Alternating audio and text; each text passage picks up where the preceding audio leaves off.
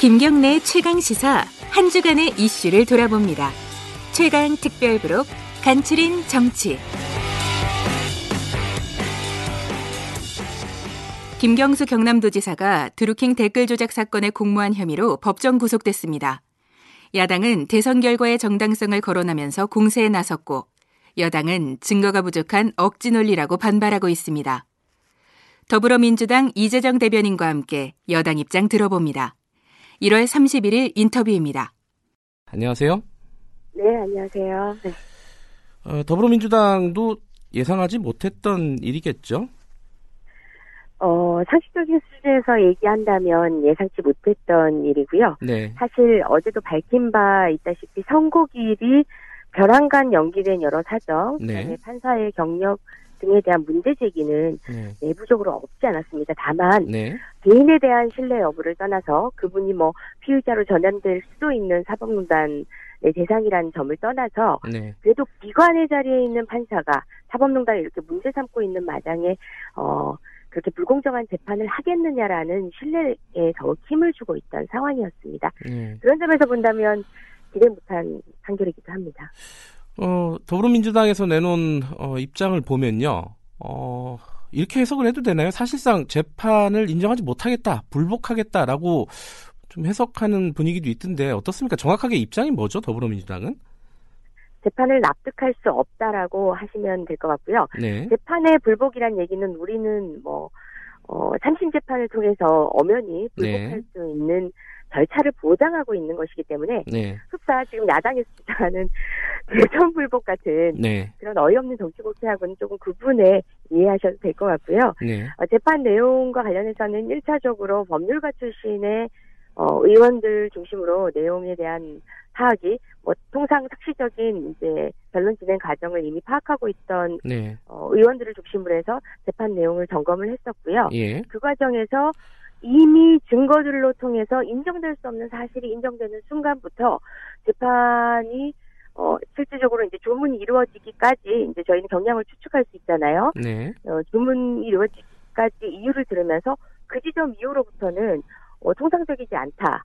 논리나 법리가 많이 부족하다라는 느낌을 이미 음. 가지고 있었습니다. 네, 이후 부분을 들으면서요. 네. 구체적으로 재판 그 주문을 보면요.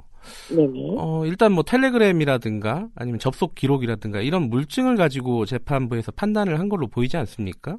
네네. 이 부분에서 어떤 문제가 있다고 보시는 거예요? 네. 재판부가 이례적으로 그 물증에 본인들이 주목을 해서 판단을 했다는 얘기를 합니다. 네. 어, 모든 재판은 물증에 근거합니다. 예. 진술만으로 어, 판결에 이르게 되는 경우, 특히 이렇게 첨예한 사건에 대해 진술만으로 판결에 이르게 되는 경우는 비난의 소지가 높고 네. 어, 상소심에서의 어, 번복 가능성도 높습니다. 네. 그, 그 물증이 얼마만큼 사안에 관련돼 있고 네. 합리적 의심 없이 공소 사실을 뒷받침하는가가 중요합니다. 네. 그런데 지금 이야기했던 물증 같은 경우는요. 네. 당사자의 진술로 보완되지 않으면 어, 피고인 그러니까 김경수 지사와의 연관성을 판단하기 어려운 물증들입니다. 음, 물증이라고 해서 모두 객관적 물증이다라고 이름 붙일 수 있는 건 아닙니다. 네. 어, 사건과의 관련성, 공소 사실과의 직접성, 그리고 또 어, 피고인과의 직접적 증거인지 정황 증거인지 등 여러 가지 어, 결에 따라서 증거도 물적 증거도 달리 보거든요. 네. 지금 판사가 거시한 뭐 URL이라든지 접속 기록 등이 예. 김경수 지사와 관련돼 있다라고 확정할 수 있는 물적 증거가 아닙니다. 음, 되려 연관돼 있는 어, 공동 피고인이죠. 네. 음, 드루킹 일당들의 진술은 이미 스스로 동일한 변호인에서 순사적 이런 접견을 하면서 네. 이런 내용으로 진술해라 이러고 증거를 조작했던 정황이 드러나서 네. 언론을 통해서도 떠들썩하게 국민들께 알려졌고 네. 어, 법정에서도 이미 어, 그 부분에 있어서는 증거가 모두 공멸됐다. 다시 말해서 증거 그 부분의 사실을 인정하기 어렵다라고 1차 판단이 끝난 부분이라고 보시면 됩니다. 음, 그 부분을 인정하는 순간 많은 법률가들이 어, 이 상황 자체에 대해서 동의하기 어려운 측면이 있었다고들 합니다.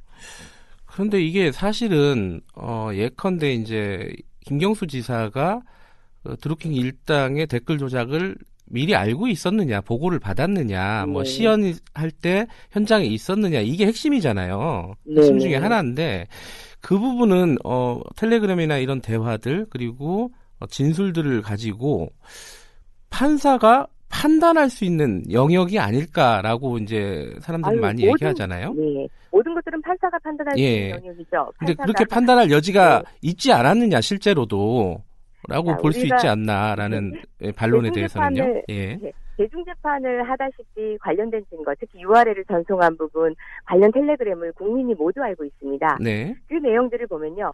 어, 의심의 여지 없이 김경수가 어, 관련된 댓글 작업을 알았다라고 확신할 수 있어야 됩니다. 네. 그 URL 내용 중에는 댓글 하나 없는 URL도 있고요. 네. 그리고 뿐만 아니라 당일날 시연에 참가했는지 여부와 관련해서는 어떤 증거도 드러내지 못하고 되려 네. 킹크랩 아니, 킹크랩 시연 당일과 관련해서는 드루킹 일당들이 날짜도 달리해서 심지어 어떻게 어떻게 했다고 진술을 음. 해라라고 변호인을 통해서 입으로 짜맞춥니다. 네. 그렇게 선명한 어 기억에 어 당연히 의존했어야 될 어떻게 음. 보면 뭐 굉장한 사업의 시작일이잖아요. 네. 그리고 정치인에게 그걸 처음으로 공개한 날인데 그 날짜와 그 날짜에 있었던 일에 대해서 당사자들이 입을 맞추지 않으면 일관된 진술을 하기 어려울 만큼 음. 기억이 없습니다. 네. 그게 바로 어, 물적 증거라고 하는 것들이 얼마나 음. 어, 당사자과의 연관성, 이 사건 공소 사실과의 연관성을 입증하기 어려운 것인지를 반증케 하는 네. 되려 어, 피고인에게 유리한 증거였습니다. 일단은 그러면 뭐 당연히 항소심에서 법리로 다퉈서 어 재판 결과를 다르게 끌고 가겠다라는 게 이제 입장이실 거고요. 예, 예. 저희 당도 이제 그간에는 김경수 지사의 변호인 측에 네. 한 부분은 맡겨준 면도 있지만 네. 어, 정무적이고 특히 또 이제 판사에 대한 여러 의혹들 문제 제기되는 의혹들 등에 대해서는 연관된 문제들에 어, 저희 당이 너무 소극적으로 대처하지 네. 않았나 다시 얘기해서 이 사건뿐만 아니라 음. 어, 현재도 남아있는 양승태 사법농단 판사들이 여전히 네. 국민의 이해관계가 절대적으로 절명한 그런 사건들의 재판을 하고 있다는 점을 네. 한심해도 우리가 바삐 그 다음에 음, 무겁게 예. 인식을 하고 대처를 했어야 되는데 그게 부족했다는 점에 대한 국민적 요구를 이제는 어, 보다 적극적으로 받아들여야 된다라는 어, 그런 인식입니다. 지금 대책위원회가 꾸려지지 않았습니까? 더불어민주당에 네, 그렇습니다. 꾸려져서 어제 그 위원장을 박주민 의원이 맡은 걸로 알려졌는데요. 네, 박주민 의원의 얘기가 어, 법관 탄핵을 어, 적극적으로 추진하겠다라고 얘기를 했어요.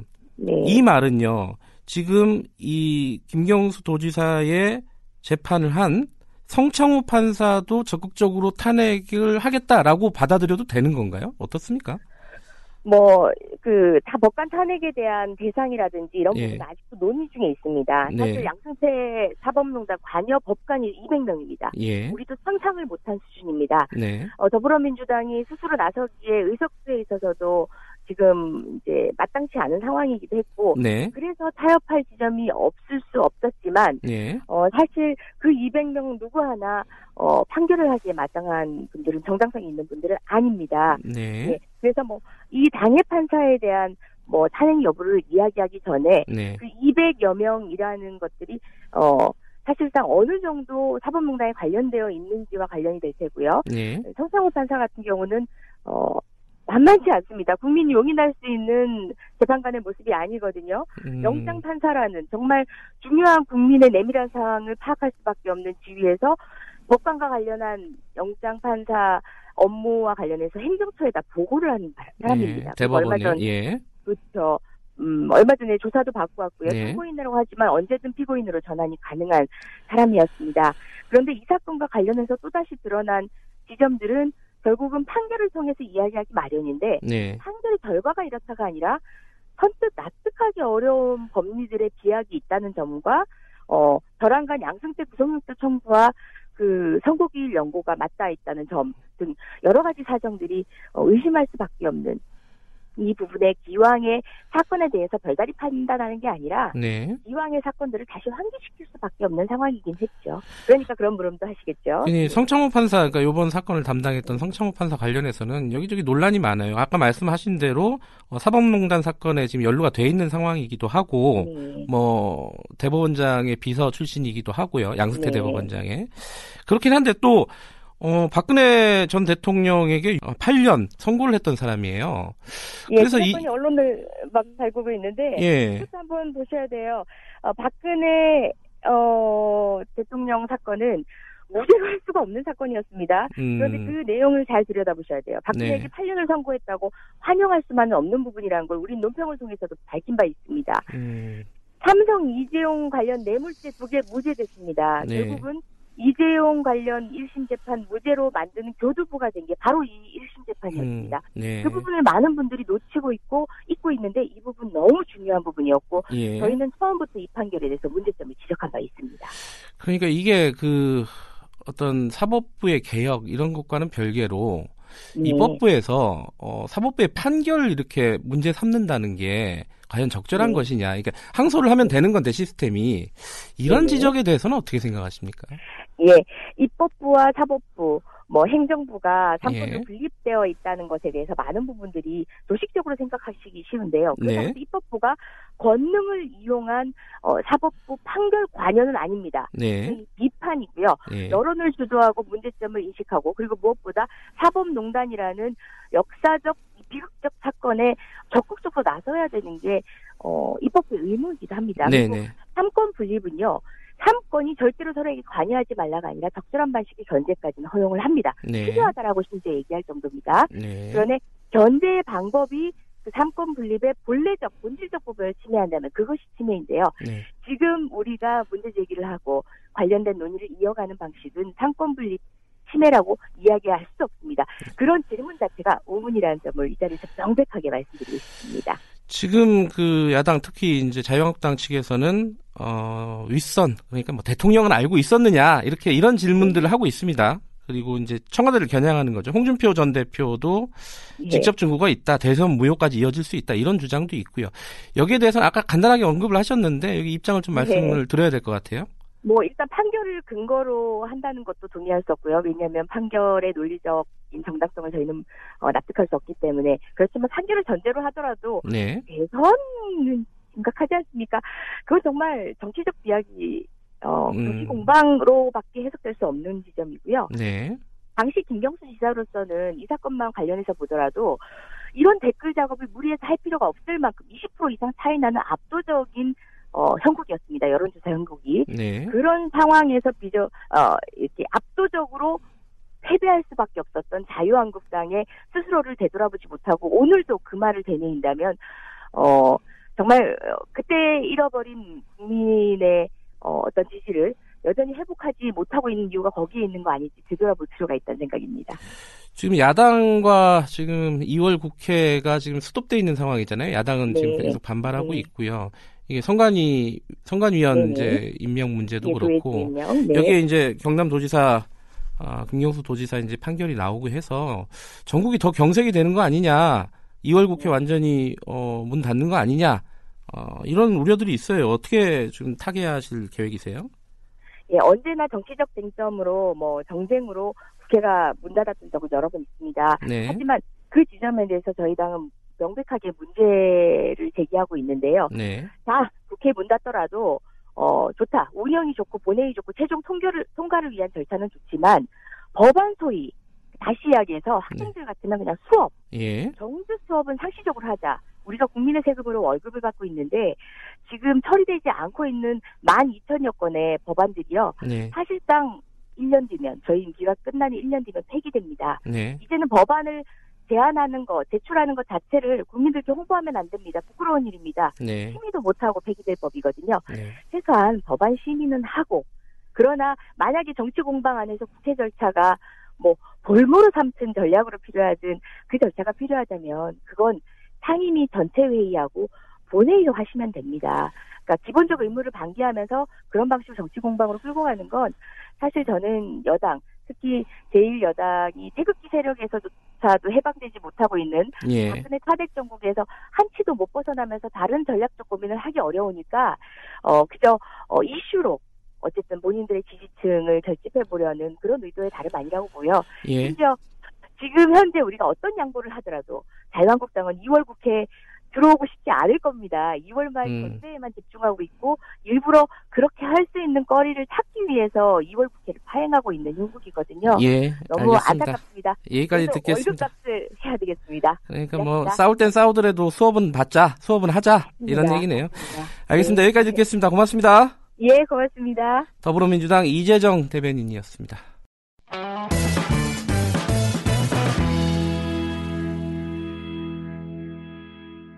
김경수 경남도지사 법정 구속을 둘러싼 여야 입장 들어봤습니다. 2월 1일 최고의 정치 더불어민주당 박주민 의원, 자유한국당 김영우 의원입니다.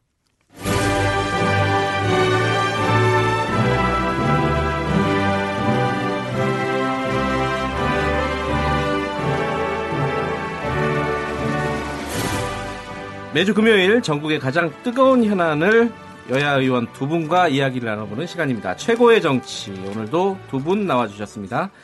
더불어민주당 박주민 의원님 나와주셨습니다. 안녕하세요. 예, 안녕하십니까. 자유한국당 김영우 의원님 안녕하세요. 네, 안녕하세요. 원래 이제 설 앞이라서 좀 훈훈하게 이번 시간은 진행을 해보려고 했는데 큰 사건이 터져가지고 이 얘기를 좀 안 할 수가 없을 것 같습니다. 김경수 경남지사가 어제 어, 법정 구속이 됐고요. 어, 정치권 그저께죠? 아 예. 그저께 예 하루하루가 너무 빨리 지나가네요.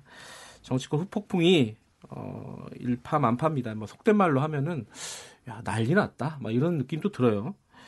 이게 그럴 수밖에 없는 이유가 뭐 있죠. 김경수 지사의 개인의 어떤 정치인으로서의 어떤 위상도 있을 것이고 그리고 이게 또 대선과 관련된 일이잖아요. 그런 것도 있고요. 어, 야당은 장외투쟁에 나섰고 대선까지 거론하고 있습니다. 대통령도 거론하고 있고 여당은 사실상 재판 불복이라고 해야 될까요? 뭐 자세한 얘기는 조금 이따 박주민 의원께 듣겠지만요. 지금 상황이 그런 상황입니다. 자, 두 분께 여러 가지 좀 여쭤보겠는데 먼저요. 박주민 의원님, 네. 어, 여당이 이렇게 강하게 나오는 게, 그러니까 재판에 대한 불만을 원래는 잘 얘기 안 하잖아요. 이게 일단 재판은 존중한다, 판결은 존중한다. 보통 이렇게 시작하거든요. 요번은 그러지 않는 걸 보면은 뭔가 어, 잘못됐다 이렇게 뭐 안에서도 정리가 된 것 같아요. 아니, 뭐 사실은 이제 판결에 대한 비판, 네, 판결에 대한 문제 제기는 늘상 있어 왔고요. 네, 뭐 저희 국회 법사위에서 하는 일이 대부분이 그겁니다. 네, 그렇기 때문에 뭐 이것을 굉장히 뭐 못할 일을 하고 있다 이렇게 좀 얘기하고 있는 아, 그런 얘기가 아니라 답답하고요. 보통은 네. 이제 뭐 존중한다로 시작하는데 하지만 저희들이 이제. 이 판결에 대해서 문제 제기를 하는 이유는 네. 첫 번째는 이제 굉장히 허술하고 또 증거에 의해서 뒷받침되지 않는 특검의 주장이나 네. 드루킹의 주장이 사실상 거의 100% 받아들여졌어요. 예, 제가 지금 판결문 읽고 있는데 예, 어, 솔직히 정말 어, 받아들이기가 어려운 표현들이 너무 많이 등장해요. 음, 그런 부분이 또 하나 하나 있고 또 하나는 그 이 컴퓨터 등 장애 업무 방해죄로 징역 2년을 선고했는데요. 예, 이 양형 기준이라는 법원 내부에 가이드라인이 있습니다. 네, 최고가 1년 6개월로 돼 있어요. 네, 근데 가이드라인을 어긴 거죠. 그 음, 2년을 선고했고 또 네. 홍준표 지사의 사례가 있는 것처럼 도정의 공백이나 이런 것들 뭐 도주 우려 뭐 이런 것 감안해서 현직에 있는 뭐 지사나 시장 같은 경우에 보통은 잘 구속을 안 하는데 네. 전격적으로 법정 구속을 했어요. 예, 그러니까 저희들이 봤을 때 이것이 과연 진짜 법과 원칙에 따라서 그리고 증거에 의해서 재판한 것이냐 네. 의구심이 들고 그런 부분에 있어서는 당연히 비판할 수 있죠. 근데 네. 이거는 박주민 의원께 하나만 더 여쭤보고 가야 될 것 같아요. 재판 자체의 문제점에 대해서는 지금 말씀을 하신 건데 네. 이번 재판이 어, 사법 적폐 세력들의 보복 재판이다, 보복 판결이다 이렇게 규정을 하시는 거예요? 그런 의구심을 저희들이 가지고 있죠. 왜냐하면은 음, 저희들이 봤을 때는 굉장히 불합리한 판결이거든요. 그럼 네. 이 불합리성은 어디서 연유하는지를 저희들도 나름대로 네. 분석하고 찾아야 되잖아요. 예, 어, 그러다 보니까 아, 혹시 이 성창호 부장판사가 최근에 있었던 양승태 전 대법원장의 구속에 대한 네, 어떤 불만이라든지 뭐 이런 것들이 있었던 것 아닌가 재판 외적으로 그런 의구심이 드는 거죠. 예. 물론 이제 뭐 그 부분에 대해서는 아마 김용우 의원께서나 저도 좀 여쭤볼 게 있는데 조금 이따 여쭤보고요. 김용우 의원님은 어쨌든 이번 판결에 대해서는 일단 총평을 먼저 좀 해주셔야 될 것 같아요.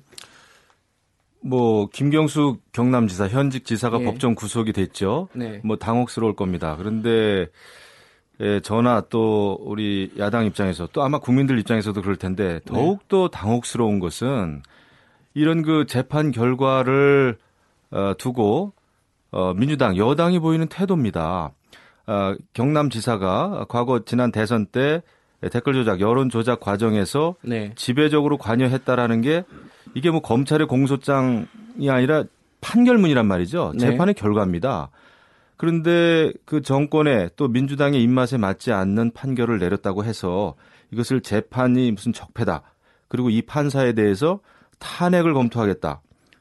이것은 완전히 삼권 분립을 무시하는 거죠. 아니 어떻게 그러면은 그 민주당 여당 입장에서 봤을 때 그 입맛에 맞는 판결이 내려지면 정의 정의로운 판결이고 그렇지 네. 않으면은 어, 적폐 판결입니까? 그래서 오히려 이런 사건이 일어나면 그래도 청와대는 좀 차분하더라고요. 지켜보겠다고 그러는데 네. 민주당 입장에서는 너무나 강경하게 정말 감정적으로 나오는 것 같아요. 그래서 홍영표 민주당 원내대표도 이거 완전히 뭐 양승태 적폐 사단이 조직적 저항을 벌이고 있다. 이렇게까지 이야기하고 있는데 예.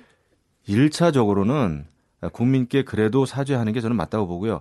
저도 인정합니다. 1심 판결이에요. 네. 2심, 3심이 남아 있습니다. 예. 그렇다고 하더라도 어, 그 판사의 판결인 만큼 이것을 존중해야 되지 않겠습니까? 그렇지 않으면은 어, 이 나라가 어떻게 지탱이 되겠어요? 만약에 그러면 지금 김명수 대법원장하고 일한 판사들이 네. 현재 내리고 있는 판결에 대해서 또 후에 내리는 판결에 대해서 어, 국민들이나 아, 나중에 또 야당이 그것을 믿지 않는다 했을 때는 어떻게 대답하시겠습니까? 그래서 이것은 저도 판결문을 다 읽어봤고 여기 판결문 요지도 가져왔지만은 증거가 차고 넘쳐요. 예 그리고 양형 말씀하셨는데요. 어, 양형 이유를 이렇게 이야기하고 있습니다. 이 판사는 특정 정당이나 특정 정당 후보자에게 유리한 방향으로 유도하기 위해서 왜곡된 여론을 형성했기 때문에 위법성이 중대하다. 그래서 네. 이렇게 예, 양형을 어, 양형이 나온 거죠. 알겠습니다. 그 증거 부분이라든가 증거가 어디까지 인정이 됐는지 적절한지 그리고 양형 이 부분은 조금 이따 얘기하고요. 지금 말씀하신 판결에 대해서 정의로운 판결이냐, 뭐 적폐 판결이냐 이렇게 나누는 게 적절한 것이냐 이 부분에 대한 질문이 있으셨잖아요. 제가 제가 지금 그 얘기입니다. 예, 그- 제가 좀 말씀을 그좀 부분을 박주민 의원께서 아까도 좀, 말씀드렸다시피 이 판결에는 굉장히 많은 문제점이 있다고 저희들이 보는 거예요. 예. 그리고 양형도 합리적이지 않고 현직 지사를 어, 법정 구속한 것도 굉장히 이례적이고 네. 그러면 그 이유와 원인을 찾게 되잖아요, 사람들이. 네. 저희들도 분석을 해야 되지 않습니까? 네. 그런데 납득할 만한 뭔가 이유는 안, 안 보이는 상황에서 네. 최근에 아시겠지만 사법농단 관련돼서 압수수색 영장이 나오면 사법농단과 관련됐던 판사들이 영장 실 영장을 심사하면서 줄줄이 기각을 네. 했었죠.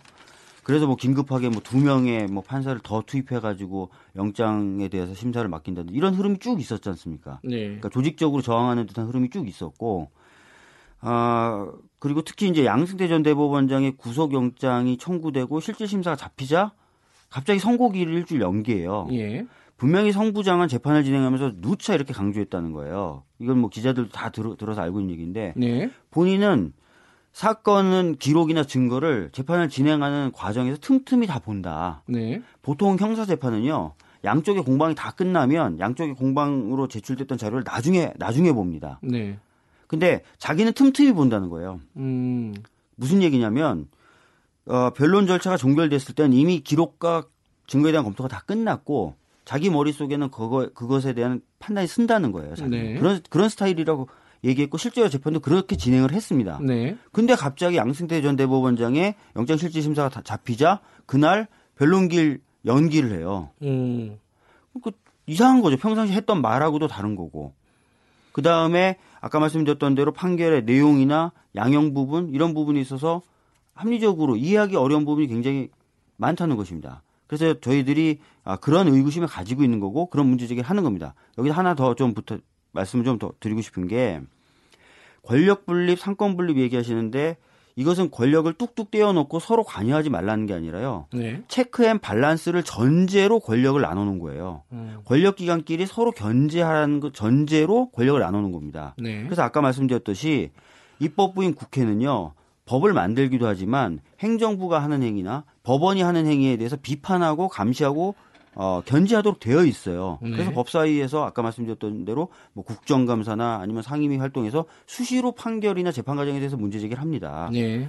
그리고 저희들은 그게 당연하다고 생각하기 때문에 얼마 전에 기억나실 거예요. 심재철 의원에 대해서 압수수색 영장이 발부되니까 저도 얘기 좀 합시다. 자유한국당 자유한국당 의원님들이 대법원을 항의 방문해서 좀 짧게 좀 적어주세요. 대법원을 예. 항의 방문해서 대법원장을 직접 만나기까지. 압수수색 영장이 발부됐다는 이유만으로. 예. 그때 저희들이 뭐라 그랬습니까? 알겠습니다. 그 김용 의원님 그 반론을 조금 듣고요. 박주민 의원님이 이제 법조계 출신이시잖아요. 예. 변호사십니다. 그래서 법에 대해서는 많이 아시죠. 그리고 이번에 이 적폐 무슨 뭐 대책위 또 위원장을 맡으셨어요. 예. 그런데 민주당이 지금 정말 이렇게 그 감정적으로 나올 것이 아니라 제가 볼 때는 그렇습니다. 이 성창호 판사 아, 김경수 어, 지사 법정 구속 그 판결을 내린 성창호 예. 판사는요. 그 박근혜 대통령에 대해서는 6년과 2년 실형 선고를 내린 사람이고요. 네. 예, 김기춘 어, 비서실장이었죠. 네. 또 조윤선 전 장관을 구속시킨 장본인이에요. 예. 그런 사람입니다. 에, 같은 사람입니다. 그런데 마치 어, 이번 판결이 민주당이 원하지 않는 판결이 내렸다고 해서 네. 에, 성창호 판사가 뭐 양승태 전 대법원장하고 일했기 때문에 이렇게 감정적으로 조직적으로 저항한 것이다 그러는데 이분은 원래 또 그 전에는 이용훈 전 대법원장하고 또 일했던 분이에요. 굉장히 네. 유능한 분입니다. 예. 이렇게 판사가 내린 판결을 가지고 판결문에 근거해서 어, 해석을 하셔야지 평가를 하셔야지 이 사람이 가지고 있는 이력을 가지고 이렇게 에, 저는 깜짝 놀랐어요 이번에 민주당이 대법원이 아니지 않습니까? 그런데 지금 삼권 분립을 완전히 왜곡하시는데 법원이 내리는 판결에 대해서는 그 판결문이 이야기하는 겁니다. 그리고 판사는 예. 판결문으로 이야기하는 것이지 음. 이것을 어떻게 이 재판을 내는 재판관을 탄핵을 하겠다 이렇게까지 이야기가 나옵니까? 재판 재판을 어, 이것은 내- 한- 너무나 아 제가 얘기가 말이 안 끝났습니다. 한 죄송합니다. 잠깐만요. 예, 좀- 좀 줄여주세요. 예, 그렇기 예. 때문에 이것은 정권의 입맛대로 정의와 부정이 이것을 판단해서는 안 됩니다. 정치권이 그것은 그 사법부에 대한 엄청난 정치적인 압력, 압력이 되는 거예요. 예. 예, 그리고 저는 일단은 모든 사안을 차치하고라도 일단은 그래도 아, 지난 대선에서 댓글 조작, 여론 조작의 그 혐의가 인정돼 가지고 유죄 판결이 내리면 그래도 한 번쯤은 국민 앞에 에, 죄송하다 성찰해 보겠다. 하지만 차후 2심 3심이 남아 있으니 지켜보겠다 정도는 나와줘야죠. 어떻게 조직적 저항을 한다 재판부가 이렇게 이야기하는지 예. 정말 이해할 수 없어요. 제가 좀 예, 몇 박주민 의원님. 예. 자, 첫 번째 저희가 성창호 부장판사를 탄핵하겠다고 말한 적이 없습니다. 그 부분은 음. 바로 잡아주셔야 될 것 같고요. 네. 판결문으로 얘기하라 그랬으니까 얘기하셨으니까 제가 판결문 중에 진짜 제가 이택 붙여온 거를 보셨겠지만 다 저도 엄청 붙여왔어요, 지금. 한두 양쪽 개만- 분이 다 공부를 한두 개만- 열심히 하셨네. 한두 개만 얘기할게요. 자, 킹크랩이 김경수 지사가 그 산채라고 하는 경공모 네. 그 사무실을 방문했을 때 킹크랩 시연회가 있었다고 보는 거예요. 그렇죠. 근데 그렇게 보는 과정이 있습니다. 예를 들어서 킹크랩이라는 걸 개발하기 시작했고 몇 차례 테스트를 하다가 예. 완성이 돼서 예. 그날은 시연을 하는 날이었다. 네. 이렇게 지금 판결문 쭉 써놔요. 쭉 쓰, 쓰는데 그날이 이제 단순한 테스트가 아니라 시연이라고 보는 거는 그 전에 거의 완성이 됐고 안정성까지 다 확인이 됐다는 네. 거예요. 쭉 얘기합니다. 근데 정작 재밌는 현상이 벌어지죠. 시연을 했다는 그날 로그 기록을 분석하는데요. 네. 그러면 그 킹크랩을 돌아가면 추천수라든지 공감에 누르는 게 올라가야 되잖아요. 그렇죠. 떨어져요. 아, 로그 기록을 보면.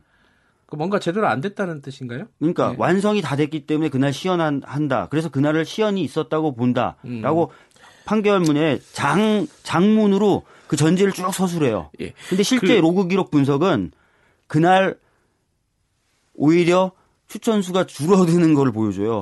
그러니까 할 말이 없으니까 재판 재판부 판결에서 뭐라고 자- 잠깐만요. 쓰냐면 제- 저희가 예, 예. 예, 뭐라고 쓰냐면 예, 그 말씀 잠깐만 듣고요. 예, 뭐라고 예. 쓰냐면 그래 이렇게 추천수가 오히려 역으로 줄어드는 모습을 보인다. 예. 그러나 조금만 달리 조작하면은 추천수가 늘 수도 있다는 거는 명확 명확한 거 아니냐. 그러니까 그날 시연이 있었다. 이런 식으로 인정을 해버려요 판결문에서. 알겠습니다. 그 좀 그러니까 무리한 부분이 있다라는 주장을 하시는 거고요. 잠깐만 그 이 부분이 지금, 판결문의 디테일한 내용들을 다루기에는 아마 시간이 좀 많지 않을 것 같은데. 아니, 짧은 거 하나만 더 말씀드릴까요? 아니요, 잠깐만요. 여기 뭐라고 또 나오냐면 조금 이따 여쭤보면 안 돼요? 왜냐면 요 얘기는 해야 돼요. 왜냐면 그 얘기를 하다가 이 얘기를 안 하면은 힘들 것 같아요. 왜냐면 지금 자유한국당 얘기가 지금 빠져 있는데 지금 전반적인 논의 과정에서요. 자유한국당이 지금 청와대 지목하고 어, 대통령을 지목하고 있지 않습니까? 네.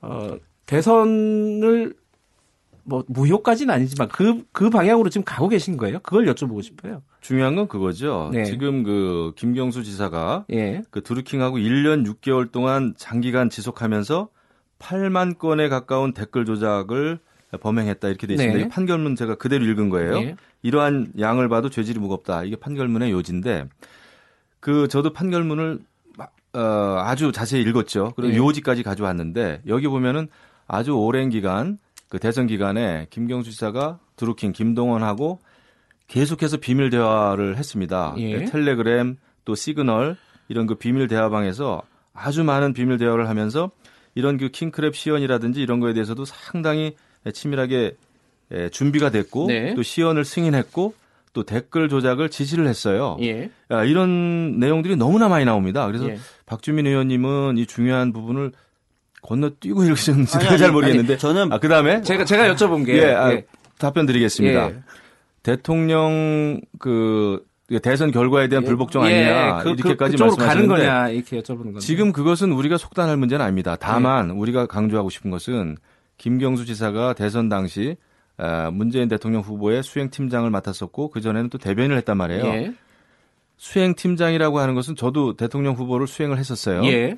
어떤 자리냐 하면은 거의 하루 종일 대통령 후보하고 같이 다닙니다. 네. 같은 차를 타고 그런 상황에서 만약에 드루킹이 아, 이런 일들을 하는 거에 대해서 후보에게 보고를 하지 않았겠느냐 음. 그런 그 심증이 간다는 거죠. 그다음에 김정숙 그 영부인께서 어, 대선 그 과정에서 경인선 경인선을 그렇게 챙길 이유가 도대체 무엇인가 수많은 수많은 지지 그룹이 있었을 텐데 이런 거에 대해서 궁금하다는 거예요. 우리 민 저기 뭐야 자유한국당이 궁금한 게 아니라 국민들이 궁금할 수 있지 않겠습니까? 그런 거에 대해서는 그 실체적인 사실이 밝혀진다, 밝혀져야 된다라고 하는 예, 그런 입장이죠. 수사를 해야 된다 이런 말씀이신 건가요? 그렇죠. 근데 현직 대통령에 대해서는 음. 그 소추가 사실은 불가능합니다. 예. 하지만 수사는 할 수 있다라는 것이 또 법조계 일부의 또 저 판단이라고 그래요. 이 부분이 제일 민감한 부분이기도 하고 어, 청취자 여러분들도 관심이 있는 내용인데 이 부분은 더불어민주당에서는 어떻게 지금 받아들이고 아니 진짜 있습니까? 말도 안 되죠. 제가 사실 왜 판결문 얘기를 자꾸 하려고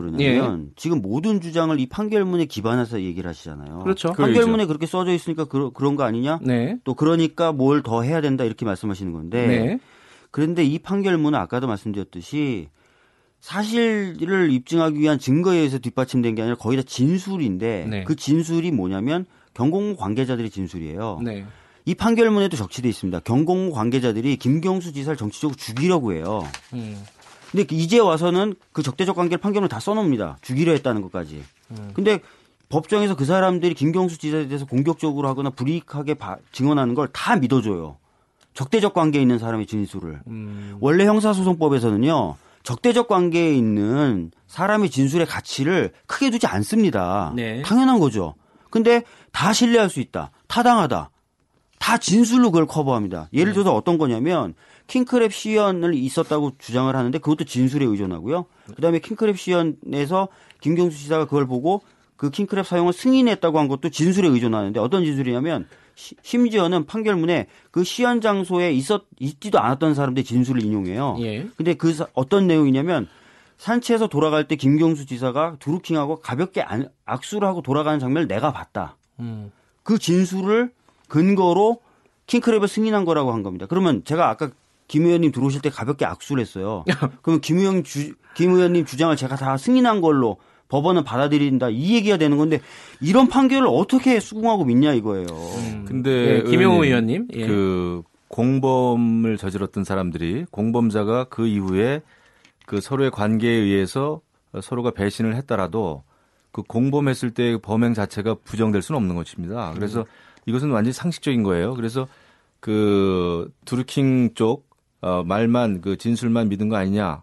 그래서 이렇게 이런 판결이 내려지지 않았냐라고 하는 우리 예. 저박 의원님의 말씀은 아니, 판결문 보셨, 전혀 상식적이지 않습니다. 판결문 보셨다니까 이- 제가 여기 거예요. 보면은 여기 보면은 저기 김경수 지사가 시인했다 이런 아, 문장들이 굉장히 많이 나옵니다. 그건 굉장히 많이 나와요. 법원이 여러 가지 진술을 토대로 인정한 기본- 거예요. 법원이 그렇게 그리고 기본적으로는 거예요. 우리가 어떤 사안을 퍼- 저기 뭐야 재판 결과를 놓고 평가하거나 분석하거나 아, 이것을 그 논할 때는 당연히 판결문이 기초가 되는 것이죠. 우리가 판결문을 보고 이야기를 해야죠. 왜냐하면 아, 저- 판결문이라는 것은 제가 판결문 예, 분석하는 범행 거로 밥 절차, 먹고 사는 사람입니다. 범행 결과에. 대해서 좀 정리 좀 해볼게요. 진술해 놓은 거 예, 아니겠습니까? 정리 좀 해보겠습니다. 이 어, 아까 판결문에 관련해서 꼭 하고, 하고 싶은 말씀이 있다고 하셨는데, 지금 하실 수 아니, 있으면 한 1, 2분만 자, 잠깐만 아니, 솔- 해주세요. 솔직히 말씀드리면 거의 대부분이 직접 증거가 없어요. 직접 그래서 증거가 직접 없다? 예. 증거가 없으니까 그 구멍들을 다 진술로 메우고 있어요. 근데 예.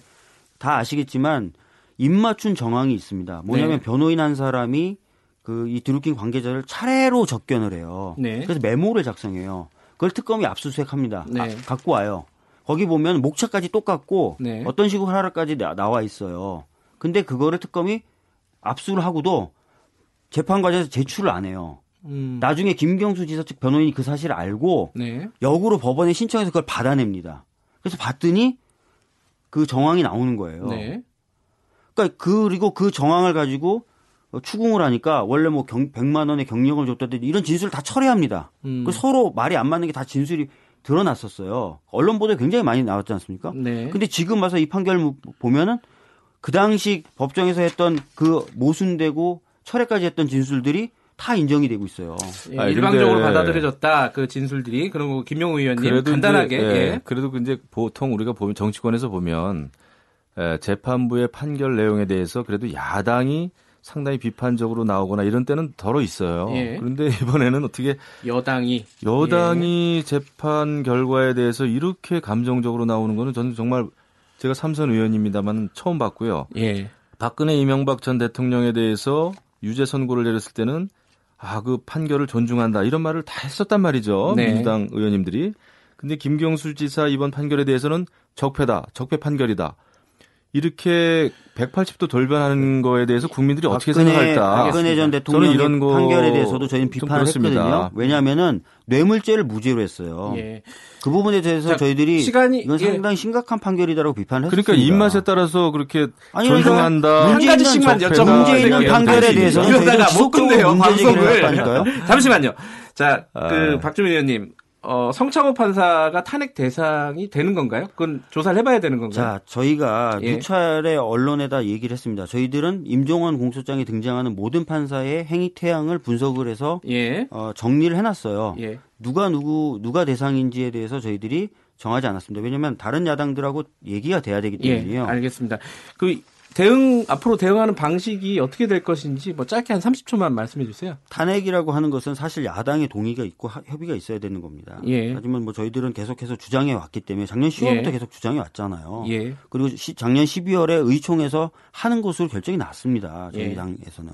그렇기 때문에 그 부분을 뭐 새롭게 제기하는 게 아니라 계속 열심히 노력하겠다는 거고 예. 그와 아울러서 계속 우리가 얘기했던 공수처 설치나 예. 아, 사법농단이 가능했었던 법원행정처에 집중된 권한을 좀 협의체로 넘겨서 알겠습니다. 어, 하는 거 이런 것들 계속 하겠다는 거예요. 김용우 의원님, 그 지금 네. 장외투쟁 시작하셨잖아요. 네. 앞으로는 어떻게 되는 겁니까 이게? 뭐 저희는 진실이 밝혀질 때까지 여러 그 통로를 통해서 투쟁을 해야죠. 네. 야당이 힘이 없지 않습니까? 예. 지금 여당 야당이 바뀌었는데요. 어떻게 사실 입법 저기 뭐야 정치권에서 어, 판사들을 무더기로 탄핵하겠다라고 하는 말을 우리가 어떻게 할 수가 있겠어요? 삼권 네. 분립인 나라에서 그래서는 안, 되, 안 되고요.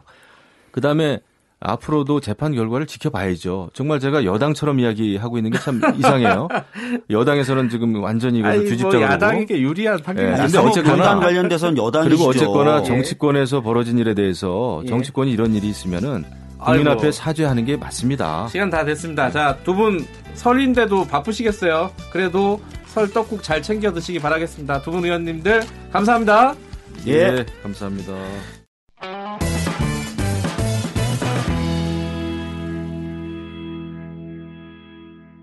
홍준표 전 자유한국당 대표가 한국당 전당대회 당권 도전을 공식 선언했습니다. 홍준표 전 대표 직접 연결해 자세한 이야기 나눠봤습니다. 1월 31일 인터뷰입니다. 안녕하세요. 네, 안녕하세요. 예. 당대표직 물러나신 뒤에 인터뷰 많이 안 하셨죠? 그 방송 인터뷰는. 아, 이 프로는 6년 만에 합니다. 아, 6년 만이에요? 예. 네네. 어쨌든 반갑고요. 이 지금 홍준표 대표는 그래도 이제 그 온라인에서 홍카콜라 네. 지금 잘하고 계시잖아요. 네네. 저도 한번 봤는데 반응이 어떻습니까? 반응이라기보다도 나는 예. 뭐 구체적으로는 알 수가 없죠. 아, 그래도 뭐. 댓글도 보시고 뭐 조회수도 아, 댓글은 다 있고. 봅니다. 예. 아, 거기 댓글에 이제 보통 예.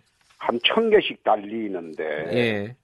어떤 데는 뭐 한 삼천 개도 달리고 내용을 보면 에, 국민들이 그 언론의 편향성을 제일 많이 이야기합니다. 아, 예. 그러니까 언론의 편향성 때문에 에, 정식 언론을 접하지 않고 음. 유튜브로 들어온다.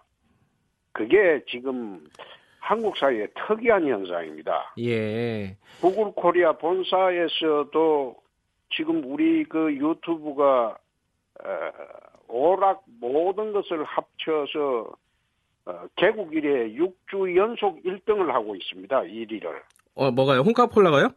그렇습니다. 아, 그래요? 보시죠. 어. 개국하는 첫 주부터 지금 6주째인데 네. 6주 연속의 1등입니다. 어. 정치 유튜브가 세계적으로 알겠습니다. 이런 그, 그 환영을 받는 것은 예. 한국에서 보는 기이한 현상이라고 구글 본사에서 그런 이야기를 합니다. 그 근데 보통 그 왜 이런 현상이 생기는가 하면 아니 너, 너무 자랑을 하시죠. 댓글을 아니 다 자랑이 자- 아니고 어, 그거 확인해 보면 되죠. 예, 예, 예.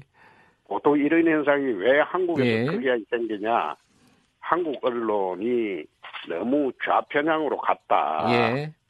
그러니까 이거 국민들이 기존 방송 언론을 외면하고 유튜브로 몰린다. 막 그런 뜻입니다. 그 유시민 작가의 방송하고 알릴레오인가요? 그거랑 홍카콜라 많이 비교하는 기사를 보셨죠? 네네. 어, 어떻게 평가하십니까? 유시민 작가 방송은? 유 작가 방송은 그 정권 옹호 방송이죠. 아. 우리는 정권 비판 비판 방송이고. 예. 그러면 그게 국민들이 어느 쪽을 보려고 하겠습니까? 그럼 뭐 정치적인 성향에 뻔한 따라서 아닙니까? 예. 예, 그러니까 유 작가는 진보 좌파들이 이제 보고 예. 예. 우리 방송은 국민들이 보는 거죠. 예. 아, 프로그램 질은 질은 어떤 것 같으세요? 두 보시면은? 실은 그 나는 유 작가 방송을 본 일이 없습니다. 아, 안 보세요? 안 보는 게 아니라 예. 그걸 볼 시간이 없어요. 아. 그 말하는 거 뻔할 것 아닙니까? 아. 정권 옹호하는 건데. 아, 그래도 한번 보셔야지 정권을 옹호하는지 안 하는지 알 수 있을 것 같은데. 아니, 그거는 예. 이제 사회자나 많이 보십시오. 저도 본 적은 없어요. 홍카콜라도 못 봤습니다, 아직. 다음에 네. 한번 챙겨보겠습니다. 아, 본격적으로 좀 현안 얘기 좀 해볼게요. 네네. 들어가기 전에 이 얘기는 안 여쭤볼 수가 없을 것 같아요. 어제 그 네. 김경수 도지사가 법정 구속이 됐습니다. 어, 뭐 경- 경남은 홍준표 전 대표께서도 어, 인연이 있, 있는 곳이니까요. 일단 어떻게 평가하시는지 좀 말씀을 해주시죠. 그 사건은 제가 당 대표 시절에 네, 어, 김성태 원내대표가 어, 10여일 단식을 해서 얻어낸 사건입니다. 네, 김경수 지사에 대한 어, 수사는 그 당시에 검경이 네, 조사를 안 했어요. 음, 조사를 안 하고 네, 말하자면 그 묻혀두려고 말하자면 묻어버리려고 굉장히 노력했던 사건인데 네. 특검으로 이제 밝혀진 사항입니다. 예, 특검도 어, 김경수 지사 윗선은 조사하지 않고 어, 김경수 지사까지만 조사하고 넘겼습니다. 네, 법원에서 그런 판결을 한 것은 참으로 그 참 고맙다고 저는 생각을 하는 것이 예, 대선 때는 여론 조작으로 저를 폐륜, 발정 등으로 이래 몰아가지고 대선을 치렀고 네, 지방선거 때는 검경의 불실 수사로 경남지사 선거에서 말하자면 또 어, 패배를 했죠. 네, 말하자면 대선 지선을 통틀어 어, 제가 제일 최대 피해자죠.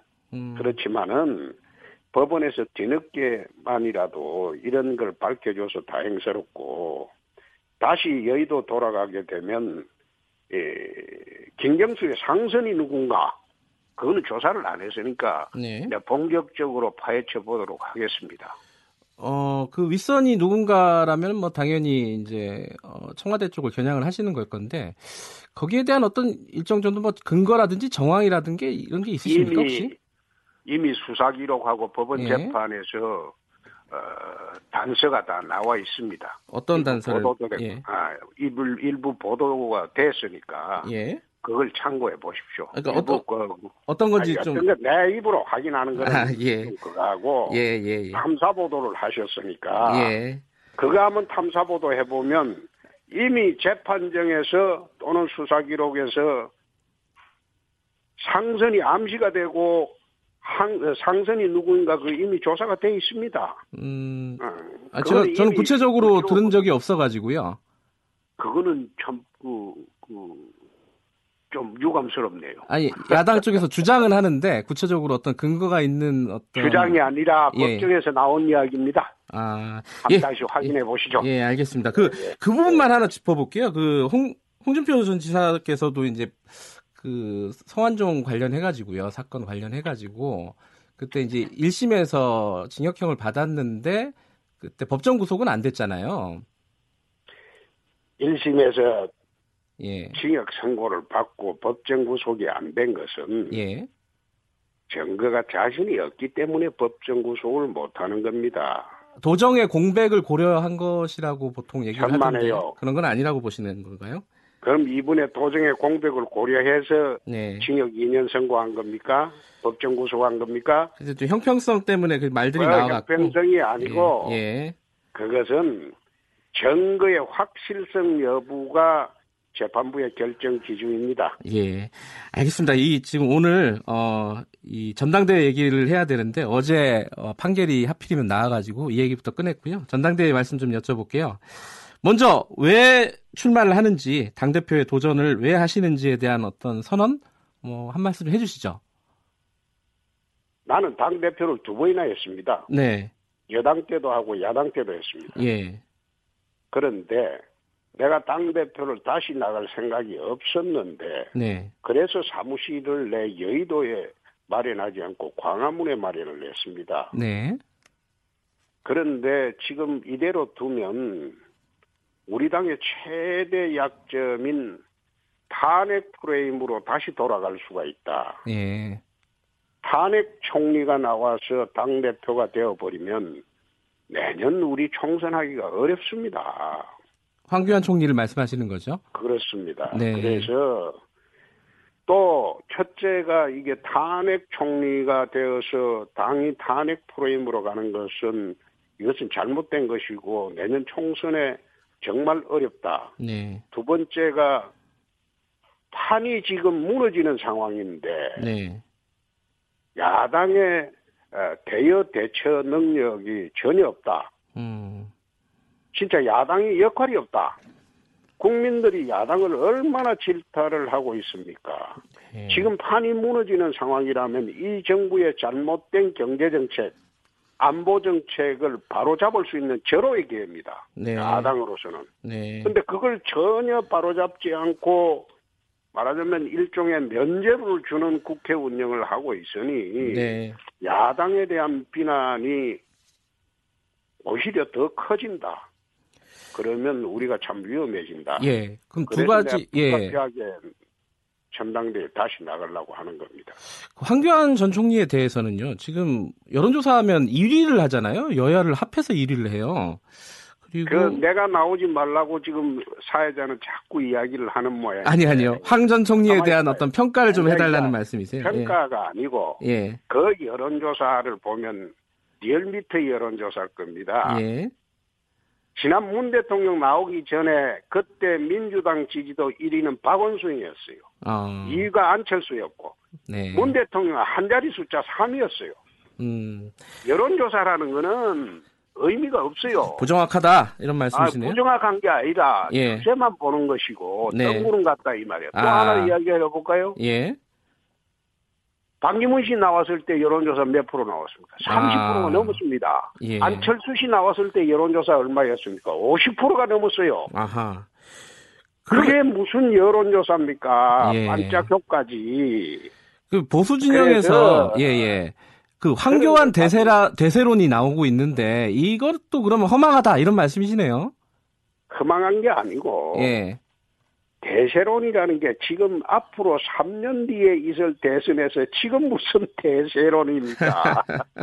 참나 의의가 없어서 지금 대1이라고 나오는 게 17점 몇 프로 뭐 정도 되는데 예.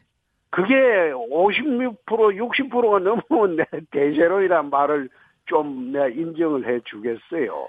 그, 그, 그거 다 뜬구름입니다. 뜬구름이다. 예. 그 근데 홍 대표님께 이건 좀 여쭤봐야 될 것 같아요. 네. 지금 비대위 체제잖아요. 자유한국당이. 근데 이 비대위 체제를 만든 사람이 홍준표 네. 전 대표님 아닙니까? 비대위 체제를 만든 사람이 내가 아니고 아니 물러나셔가지고. 아니, 가만히 있어 봐요. 아니, 어떻게 아니 그그 전화로 불러내 시비 걸라고 그러는데 아니 아니 이- 그거는- 이걸 꼭 여쭤봐야 돼요. 꼭 하는 게 예. 하시는 짓이 탐사 보도 할 때 그 그 그 그 그 방향으로 지금 하고 있는데 내 좋습니다. 예, 네, 예, 대답을 하죠. 예.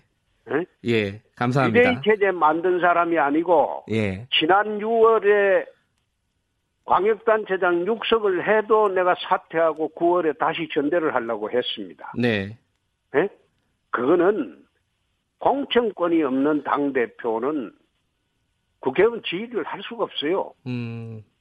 그래서 작년 6월에 정상적으로 그 광역단체장 육석을 내 해가지고 약속을 지켰더라도 사퇴를 하고 예. 9월에 전당대를 새로 하려고 했습니다. 예, 예. 마찬가지로 지난 6월의 지방선거는 위장평화쇼로 지방선거를 치렀죠. 네. 예? 말하자면 김정은이 문 대통령, 트럼프가 합작을 해서 북핵 폐기를 해가지고 곧 남북 통일이 되고 평화가 온다고 국민들이 들떠 있었으니까 네. 우리가 그 이길 방법이 있습니까? 예? 그리고 그 결정이 지금 옳았다고 보십니까? 국민들의 결정이? 그 지금 지방선거 그 얘기를 하는 게 아니라요. 거죠. 예. 예. 또간 거죠. 그때 KBS도 똑같죠. KBS도 그때 마치 통일이 올 듯이 지금도 KBS 그래 프로 작성하고 있지 않습니까? 아니 그건 좀 오해신 것 하니까- 같고요. 아니 오해가 아니고 그렇게 하니까 지금 야당하고 국민들이 수신료 거부하자고 거부 투쟁에 나선 거 아닙니까? 아니 이제 그 얘기를 하자는 게? 아니라 저기 그 여쭤본 게 얘기를 하자는 게 아니고 예, 예. 그 얘기의 연장이죠. 예. 지금 어쨌든 문도 예. 물으시는 분은 예. 물으시는 분은 자기 위주로 이야기하고 니는 답해라. 아니 이거는 지금의 언론 태도는 아니죠. 다들 궁금해 하세요. 그러니까 궁금해하는 게 아니라 지금 물으시는 분들 분이 예. 지금 미리 준 그 내용하고는 전혀 없는 내용을 묻고 있잖아요. 어 미리 드린 내용이 이게 없었어요? 아, 없죠. 아, 예. 아, 저 나는 그럼 물으시는 분의 의도대로 그럼 내가 고분고분하게 답해야 됩니까? 아니 그 말씀이 아니라 아니죠. 이거는 다들 궁금해 하시는 안 부분이에요. 그러니까 어. 비대위 체제라는 게 지금 홍준표 전 대표가 사퇴하면서 만들어졌다고 생각하는 분들이 많잖아요. 그거는 내 이야기를 다시 했지 않습니까? 예, 예. 어쨌든 그래서 안 나오실 거라고 생각했는데 6월에도 예. 나갈 명분을 말씀을 드렸고 예. 이건 뭘, 그 아침에 이거 나오라고 해갖고 미리 질문지 줘놓고 네. 질문지하고 상관없이 꼭 그 탐사보도 할 때처럼 그런 식으로 일방적으로 몰아붙이려고 하는 이 인터뷰는 내가 이거 그만합시다. 아 이게 주- 예? 저희 제가 내가 사람들이 궁금해하는 거, 청취자분들이 궁금해하는 아니, 부분들을 여쭤보는 거죠. 내가 이런 예. 인터뷰 내가 처음에는 이게 예. 하려고 했는데 예. 이 하나- 나오자마자 이런 식으로 베베 꼬아가지고 하는 인터뷰 그만합시다. 아니 하나만 더 여쭤볼게요. 아니 기왕에 네, 내가 연결됐으니까 아, 내가 대답 안 할게요. 아 그럼 좀 일단- 쉬운 거 여쭤볼까요 그러면은? 아니 쉽고 어렵고 내가 적어도 예. 지금 그 진행하시는 분이 질문하는 거 예. 아, 질, 대답 못할 게 없어요. 질문할 게한 그런데 20가지 됐는데 거의 못했어요 지금. 질문하는 게왜 20가지가 됩니까? 예. 지금 앉아서 질문하는 게 몇 가지입니까? 중게 10가지 아닙니까? 아니 그러니까 제 머릿속에도 있잖아요. 제가 써준 대로 하는 건 아니니까요. 써준 대로 안 할 바에는 미리 왜 줍니까? 아니, 그러니까 이런 틀에서 질문을 한다는 거죠. 알겠습니다. 어쨌든 예. 시간도 다 됐어요, 어차피. 예. 아이, 그, 나도 됐어요. 예. 앞으로 이런 인터뷰는 안 합니다. 여기까지 듣겠습니다. 고맙습니다. 자, 홍준표 전 자유한국당 대표였습니다.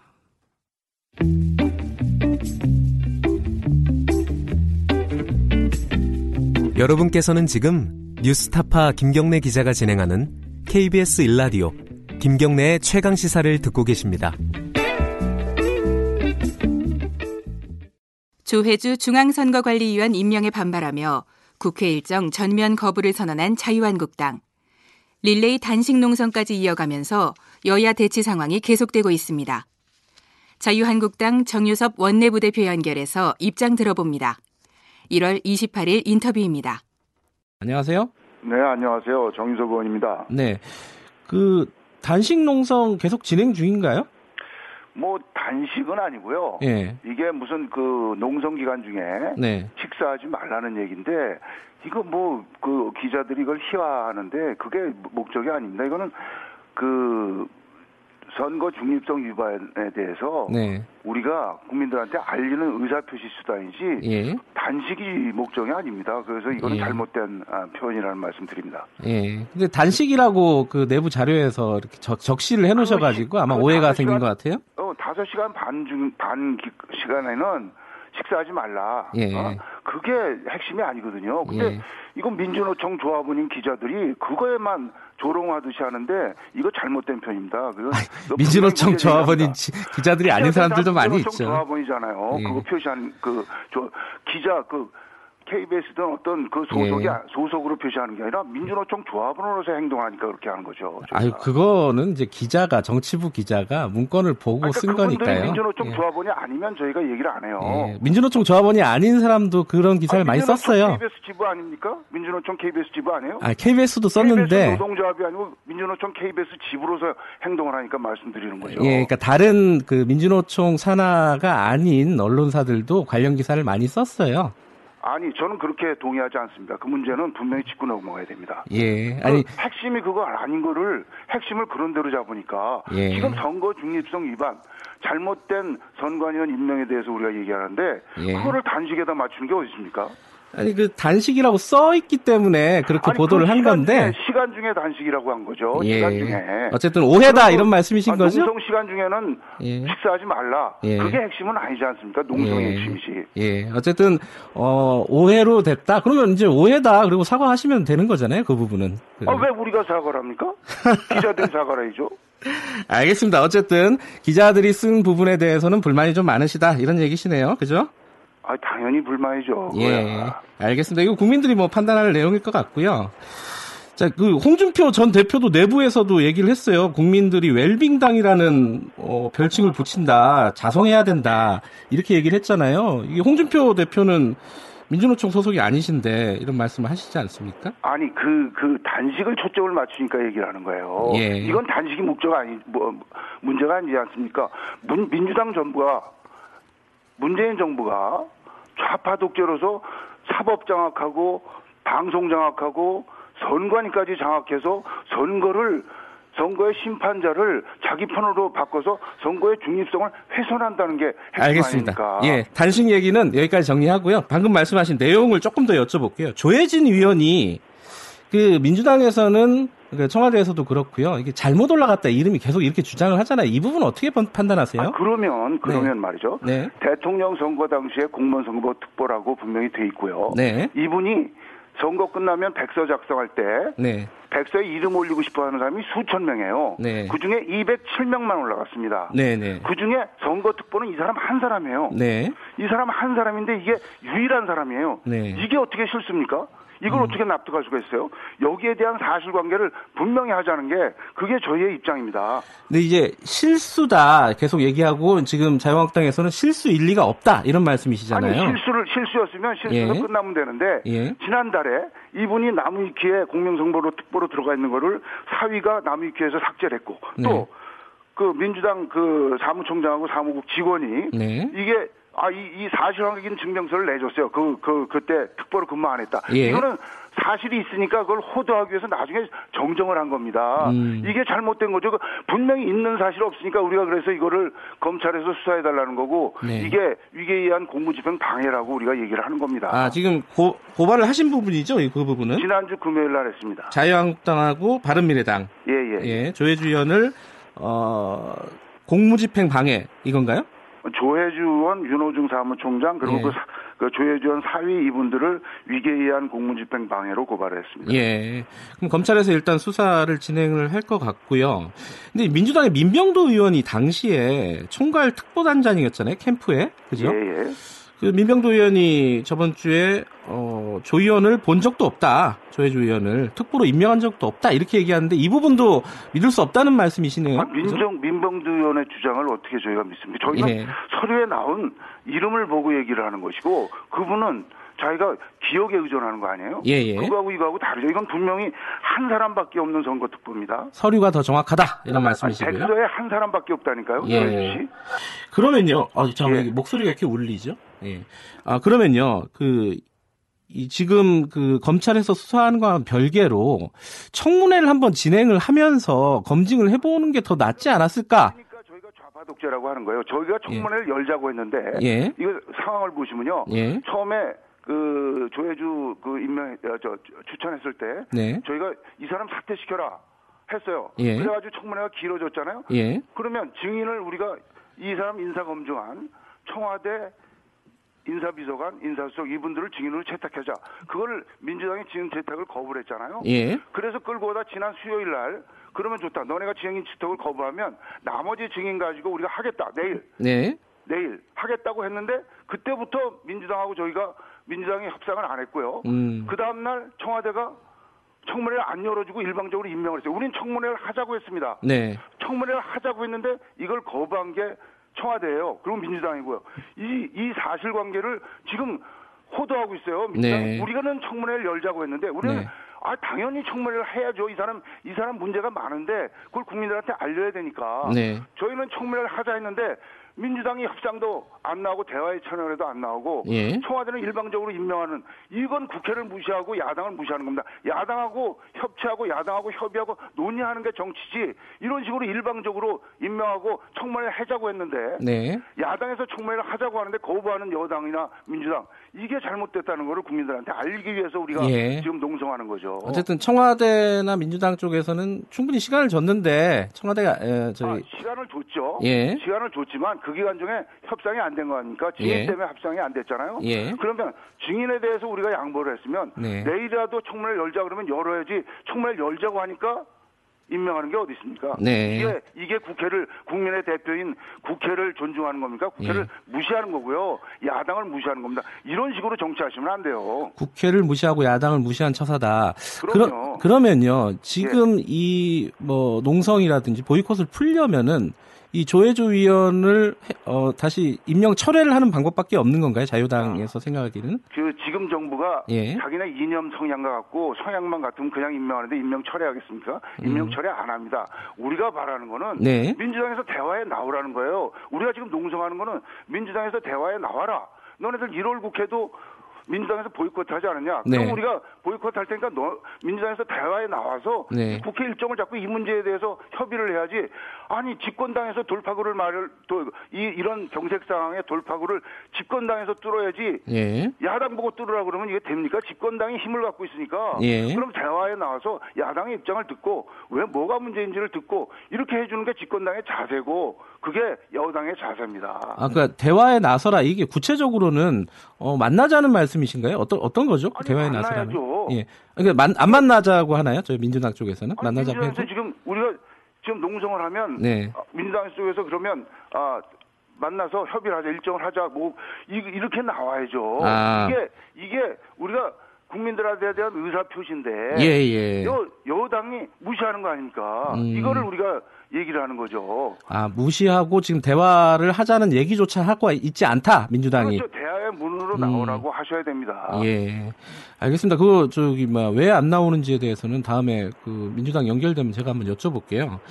그리고 금요일에요. 문희상 국회의장이 이렇게 얘기를 했어요. 이 지금 뭐 여야 간의 경색 국면인 건 맞는데 예.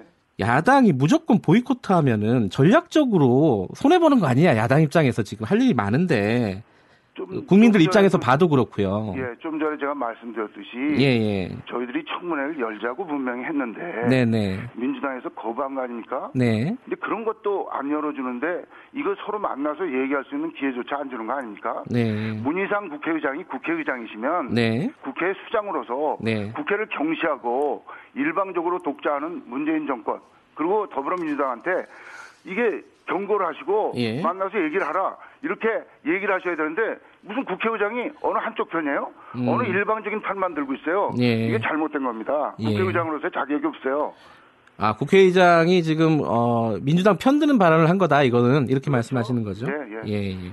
그러면요. 요번에 원래 2월 국회에서 원래 예정됐던 게 이제 자유한국당에서 예, 지금 주장을 했던 게 신재민 전 행정관 논란 그리고 특감반 사태 이런 부분들을 좀 국정조사, 특검 이런 것들을 진행을 하자는 거였는데 이게 다 좀 물거품이 되는 거 아닌가요? 이거 자유한국당 자, 입장에서는 손해 같은데. 우리가, 예. 우리가 그런 걸 하기 위해서 1월 국회를 소집을 했습니다. 예. 근데 1월 국회를 어디에서 보이콧했습니까? 민주당이 보이콧했어요. 1월 국회를. 네. 그러면 우리도 우리도 지금 손혜원 건이라든지 서영교 건이라든지 신재민 건, 또 김태우 건 이런 거 육참 총장 뭐 행정관이 부른 거라든지 예, 예. 따질 게 많습니다. 그렇죠. 네. 따질 게 많은데 왜 우리가 이러, 이러겠느냐 네. 하는 거를 이해를 해 주셔야 돼요. 예. 민주당이 1월 달에 우리가 하겠다는 걸 다 방해를 했어요. 네. 그리고 이번에는 가장 중요한 선거 중립성을 훼손을 시켰어요. 예. 여기에 대해서 국민들한테 의사표현을 하는 것이고 예. 이거에 대해서 민주당이 대화에 나와서 우리가 보이콧 하더라도 여당에서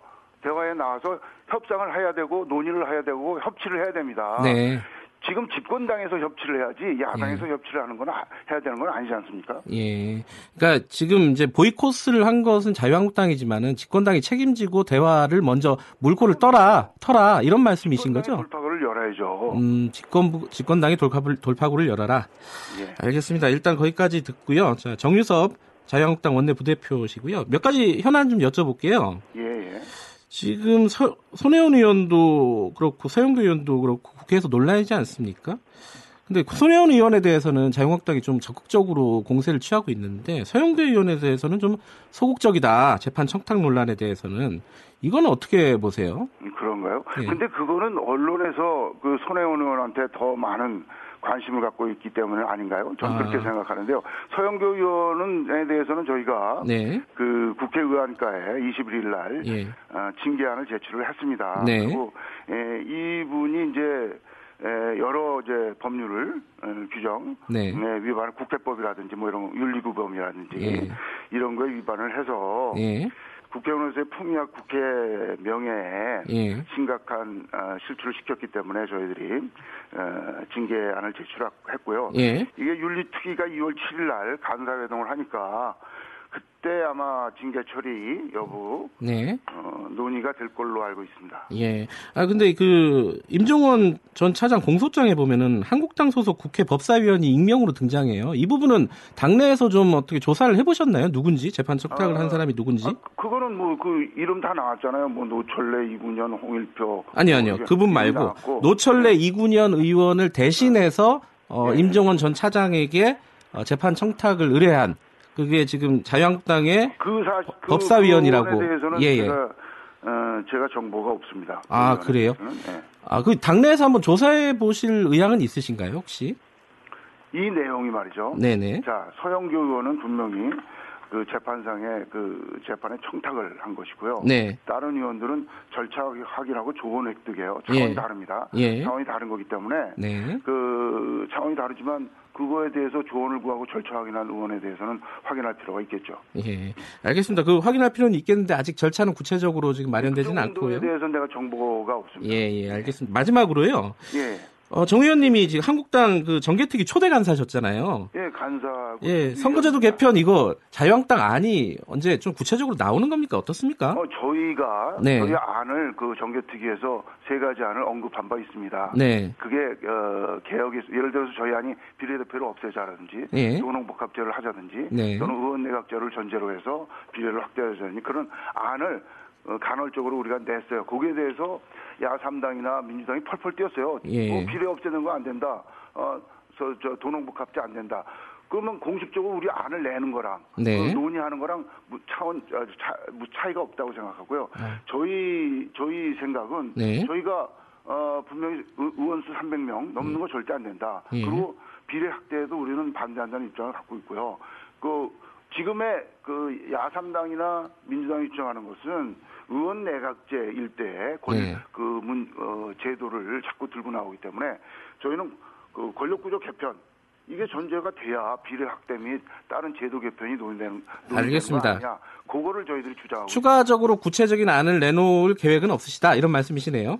저희들이 이- 이번 네. 주에 의원총회가 있- 있기 때문에 네. 의- 저희가 안을 낼 필요가 있다고 생각하면 내는데요. 예. 저희들이 저희 안을 내봤더니 반대가 너무 심해요. 예. 그 야당 저 저 여당과 야삼당 정개특위 알겠습니다. 의원들이. 그래서 좀 좀 더 다듬어야 될 것 같습니다. 알겠습니다. 여기까지 듣겠습니다. 고맙습니다. 예, 감사합니다. 자유한국당 정유섭 원내 부대표였습니다. 2월 국회를 앞두고 대치 상황을 이어가는 여야. 이 대치 전국을 돌파할 방안은 있을지 더불어민주당 강병원 원내대변인 연결해서 입장 들어봅니다. 1월 29일 인터뷰입니다. 안녕하세요. 예, 강병원입니다. 네. 어, 지금 자유한국당에서 릴레이 단식 하고 있잖아요. 예, 그렇습니다. 아, 물론 단식이라는 거에 대해서는 좀 논란이 있지만은 어쨌든 여당 지금 입장은 어떻습니까? 어, 자유한국당과 좀 나경원 원내대표가 네. 좀 이렇게 이런 정쟁을 위한 정치를 멈추고 그 국회가 할 일이 많습니다. 이렇게 민생 평화를 위한 2월 임시회 전면 복귀해야 한다고 생각합니다. 저는 이렇게 자유한국당을 보면 너무 안타까운 게요. 뭐 민주당이 방탄국회를 한다고 비난을 합니다. 근데 정작 자유한국당은 법이 정한 2월 임시회를 보이콧을 하고 있습니다. 이 경제 파탄이라고 또 비난하지 않습니까? 그러면서 민생 경제를 살리고 혁신 성장의 기반이 될 공정경제법 처리하자고 하니까 아무런 입장도 내놓지 않고 오히려 발목을 잡습니다. 민생 파탄이라 그러면서 우리 의료인들의 안전한 진료 환경을 만들 임세원법, 체육계 성폭력 근절 대책 등 이런 현안에 대해서는 또 외면해 버립니다. 음, 안보 유의라고 얘기하면서 일본을 외통수로 몰지 말라면서 오히려 아베 정권을 감싸는 듯한 말을 합니다. 네. 국가와 국민, 네. 민생, 안보가 걱정이라면 국회의원은 정당은 국회에서 자기 일을 해야 됩니다. 자기 목소리를 국회에서 높일 때 그 야당의 그 우국 충정은 저는 실현될 수 있다고 봅니다. 빨리 국회로 돌아오시길 바랍니다. 빨리 국회로 돌아와라 이런 말씀이신데요. 어제 저희가 그 최강 시사에서 자유한국당의 정유섭 원내부대표랑 인터뷰를 했었거든요. 네. 근데 좀 섭섭한 게 많으신 것 같더라고요. 뭐냐면은 이게 물론 표현에 좀 문제는 있었지만 어쨌든 단신 농석을 하고 있는데 어, 여당에서도 이런 부분들을 좀 희화하고 그뭐 언론에서도 이게 뭐 민주노총 조합원 기자들이 희화했다 뭐 이런 식으로 좀 섭섭하다고 계속 말씀을 하셨어요. 이게 좀 대화의 의지가 여당이 없는 거 아니냐 뭐 이런 얘기를 하던데 이 부분 은 어떻게 생각하세요? 어, 저는 네. 이게 뭐 저희 여당이 희화하는 게 아니고요. 예. 아니 그 나경원 원내대표가 지침을 그렇게 준 거 아닙니까? 다섯 시간 반씩 이렇게 조를 짜가지고 네. 단식 농성에 참여하라고. 네. 근데 우리 5천만 국민 모두가 평생 하고 있는 단식입니다. 그 방식은. 알겠습니다. 그렇지 않습니까? 저는 또 민주노총 조합원들 얘기를 하는데요. 네. 이게 전형적인 가짜 뉴스입니다. 음. 왜 그러면요. 민주노총 조합원이 전혀 없는 조선, 조선일보, 중앙일보, 동아일보 역시 네. 한국당의 가짜 단식, 웰빙 단식을 비판하고 있습니다. 네. 뭐라고 좀 이렇게 칼럼 제목이 있냐면요. 자폭 투쟁 벌이는 한국당, 음. 단식 자유한국당의 고질적인 무개념이다. 네. 5시간 30분 밥 안 먹는 얼치기 단식이다. 네. 이거는 국민들 모두가 조롱하는 방식입니다. 빨리 이런 내용이 안 되기 때문에 이런 얼, 얼토당토하는 형식이 나온 것이거든요.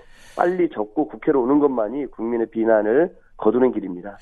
이 자유한국당 그 릴레이 단식과 관련해서는 좀 논란이 있는 건 사실이지만은 근데 조혜주 위원 그 임명 과정도 어, 좀 석연찮은 부분이 아직까지 좀 남아 있어요. 예를 들어서 그 민병도 의원이 어, 조혜주 위원을 특보로 임명한 적이 없다 이렇게 얘기를 했는데 이거는 어, 어떤 근거가 있는 게 아니라 본인의 기억이잖아요.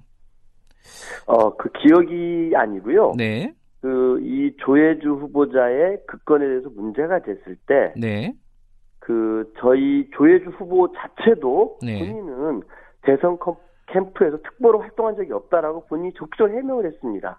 그래서 저희 당에서도 이 특보 임명된 게 다 데이터베이스가 있거든요. 네. 임명장 같은 게 나간 것이 다 확인을 해봤더니 조해주 후보에 대해서 임명장 나간 게 없어서 네. 아 이게 뭐 백서에 실린 것은 어, 실무자의 단순 착오라고 저희가 말씀을 드렸고 예. 우리 사무총장 명의로 특보 임명한 사실이 없다고 확인서까지 저희가 1월 9일 여야가 합의한 청문회 전에 이미 언론을 통해서 다 밝혀졌던 알렸던 사안입니다. 또 뒤늦게 여야가 합의한 청문회 당일날 1월 9일날 아침에 한국당에서 보이콧을 선언해버린 것이거든요. 네. 저는 그 민병두 총괄 특보단장이 얘기한 것도 예. 이 특보 임명했다라는 기록이 없기 때문에 예. 임명한 적이 없고 본 적도 없다고 말을 한 것입니다. 근데 그 부분이 사실 어, 많은 사람들이 좀 납득이 안 간다라고 얘기하는 사람들이 있어요. 그러니까 그런데 왜 그 백서에 이름이 올라갔느냐? 그게 확인이 전혀 안 되느냐 도대체 절차적으로 이 부분은 어떻게 봐야 돼요? 그래서 저희 당이 그런 네. 부분들에 관해서 해명을 한 것입니다. 예. 이 실무자의 단순 착오다. 왜냐하면 선거 때 되면은 엄청나게 많은 뭐 위임장 남발한다고 할 정도로 네. 수많은 사람들에게 위임장 특보 같은 걸 임명하지 않습니까? 네. 그래서 저희 당이 실무자의 단순 착오라고 어찌 보면 사과를 한 것이죠. 예. 그리고 그거에 대해서 사무총장 명의로 이분은 그런 적이 없다라고 확인서까지 보냈던 것입니다. 음, 그러면 청문회를 열어서 이 문제를 따지고 네. 청문회에서 시시기비를 가렸어야죠. 왜냐하면 청문회가 되면은 온 방송이 생중계를 하지 않습니까? 예. 그래서 한국당의 말이 맞다 그러면 국민 여론 형성이 돼서 이 여당이 일방적으로 옹호만을 할 수 없게 되고 네. 대통령도 청문회에서 부정적인 여론 형성되면은 임명을 강행하기 힘들어지지 않겠습니까? 네. 저는 청문회는 야당이 정말 점수를 딸 수 있는 판이었는데 스스로 걷어차 버렸습니다. 음, 그 부분에 대해서 이제 자유한국당 측에서는요. 어, 민주당이 증인 채택을 원하는 대로 안 해줬다. 그리고 협상도 어, 성의껏 안 했다. 이렇게 지금 주장을 하고 있거든요.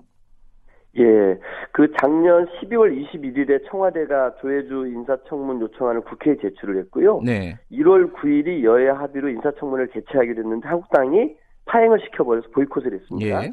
그리고 1월 14일에 청문회가 다시 재송부를 해서 19일까지 해달라고 합니다. 법정 시한이 1월 예. 19일이었기 때문에요. 근데 그 이후에 법정 시한이 지났음에도 불구하고 네. 여야 간의 협상을 좀 더 해보자라고 얘기를 합니다. 그런데 이 자유한국당이 끊임없이 요구했던 이 청문회 증인은 청와대 인사수석이었습니다. 예, 그랬죠. 인사수석을 불러달라고 했죠. 예. 예, 이 조혜주 선관위원 후보자에 대한 청문회가 아니라 네. 청와대 청문회로 변질시켜버린 겁니다. 네. 요즘 한국당의 이 행태를 보면은요, 무슨 일이 생길 때마다 청와대를 걸고 넘어집니다. 음. 손혜원 의원 문제가 있으니까 김정중, 김정숙 여사랑 연결시켜 가지고 초권력형 비리라고 얘기를 하고, 네. 김태우 비리 수사관 건 때도 보면은 조국하고 임종숙 비서실장 청- 국회로 부르지 않으면 모든 걸 할 수 없다고 해서 국회 보이콧하지 않았습니까? 예. 저는 너무 과하게 욕심을 부리고 있고 정쟁만을 하려다 보니까 이 한국당이 큰 패착을 준 것이 아닌가라고 생각을 하고 이 패착을 만에 회복할 생각을 해야 되는데 여전히 여기에서 벗어나지 못하고 국민의 조롱이 되고 있는 릴레이 단식 이런 걸로 이어가고 있고 심지어는 국회 보이콧까지 선언한 것이 아닌가 너무 안타깝고 참, 예. 참 안타깝습니다. 그 이거는 좀 여쭤봐야 될 것 같은데요. 이 역지사지라는 말이 있잖아요. 예를 들어서 이 거꾸로 입장을 바꿔놓고 생각해서 자유한국당이 여당이고 이렇게 뭐 백- 선거 백서에 어, 누군가 이름이 올라가 있는데 선거 특보로 올라가 있는데 그 사람을 어, 선관위원으로 임명을 했다. 그럼 민주당 입장에서도 이렇게 전면적으로 투쟁에 나서지 않겠냐? 이런 말을 할 수 있는 거 아닙니까? 그, 그 임명 전의 과정을 봐야죠. 네. 저희는 그런 문제가 있었다면 청문회를 네. 적극적으로 활용할 겁니다. 음, 5천만 국민이 바라보는 청문회 생중계가 되고 있습니다. 네. 그러면서 백서에 이렇게 있다. 네. 그리고 이 사람 같은 경우 이러 이런 경력이 있다. 네. 적극적으로 청문회를 활용해서 네. 자기 당이 원하는 얘기를 해야죠. 네. 근데 그런 기회를 다 걷어차버리고 나서 네. 법정 기한이 다 지나버렸어요. 근데 뒤늦게 와가지고 이제 뭐 임명을 철회하자고 얘기하는데 이미 대통령께서 어, 법에 정한 절차에 따라서 국회가 아무 역할도 못했기 때문에 네. 선관위의 공백을 미룰 수 없고 예. 법에 따른 절차에 따라서 임명을 한 것입니다. 네. 이제 와서 이거를 철회하라고 하는 것은 음. 뭐 어린 아이들 같은 정말 투정이라고. 이게 조금 더 기다려줬으면 어떻겠느냐, 뭐 이렇게 이제 야당은 주장할 수 있을 것 같아요. 그 이미 네, 예. 그 기회를 충분히 줬습니다. 네, 기회를 충분히 줬다? 예. 말씀드렸습니다만 그 법정 기한이 1월 19일로 지났음에도 불구하고 네. 충분히 기회를 줬지만 여전히 그 증인으로 청와대 인사수석을 요구하면서 이 조혜주 후보자에 대한 청문회에 욕심을 내기보다는 네. 어떻게 하면 청와대를 엮어서 청와대 청문회로 만들 것인가 네. 골몰했기 때문에 이 네. 사태가 일어난 것입니다. 아, 지금 2월 국회에서 원래 처리해야 될 일들이 많지 않았습니까? 뭐 야당에서는 다- 뭐 저기 터- 청와대 특검반이나 뭐 신재민 뭐 사무관 뭐 이런 얘기도 있었고요. 국정조사 같은 얘기도 있었고 좀 민생 법안 같은 경우에는 뭐 유치원 3법, 뭐 임세원법, 뭐 병원에서 폭력을 방지하는 이런 네. 여러 가지 이제 사안들이 있는데 이게 다 올스톱 됐잖아요. 네, 그렇습니다. 여당 입장에서는 지금 좀 정치력을 발휘해야 되는 거 아니냐. 이게 예를 들어서 자유한국당 지금 농성하고 있는데 누가 찾아간 적이 있느냐. 뭐 이런 얘기가 있더라고요. 누가 찾아가셨나요, 혹시? 아니 거기를 찾아가서 무슨 아니, 그래도 좀그 와서 대화를 좀 하자. 이런 얘기인데. 예. 손학규 대표님이나 예. 이정미 대표께서 단식 농사할 때 저희가 수시로 찾아가서 네. 푸시고 같이 합시다. 예. 국회에서 대화를 풀어봅시다라고 하루도 빼지 않고 갔던 걸 알고 계실 겁니다. 예. 근데 이거는 뭐 단식이라고 하기가 그래요. 예. 그 자리를 뭐 하루 종일 지키는 분도 없고 다섯 시간 반씩 아침 먹고 다섯 시간 반 대충 앉아 있고 점심 먹고 또 딴 사람이 와서 앉아 있다가 또 저녁 먹으러 가고 여기에 누굴 가서 어떻게 책임 있게 대화를 하겠습니까? 그 물밑에서 저는- 그래도 좀 협의는 진행이 되고 있나요? 2월 국회 어떻게 할 건지? 물론 이제 이 기간 동안에 저희 홍영표 원내대표가 네. 이그 한반도 이 비핵화와 평화를 위한 사강 외교 중의 일환으로 네. 러시아를 방문해서 러시아 의원들을 많이 만나고 돌아 이제 오늘부터 이제 국회에 나오시는데요. 예. 그러다 보니까 저희 당의 이제 그 협상을 책임질 네. 홍영표 원내대표가 없었습니다. 예. 그럼에도 불구하고 이 야당의 정쟁 정치, 보이콧 정치를 모두 받아주면서 네. 일방적으로 이렇게 협상을 할 수는 없습니다. 음.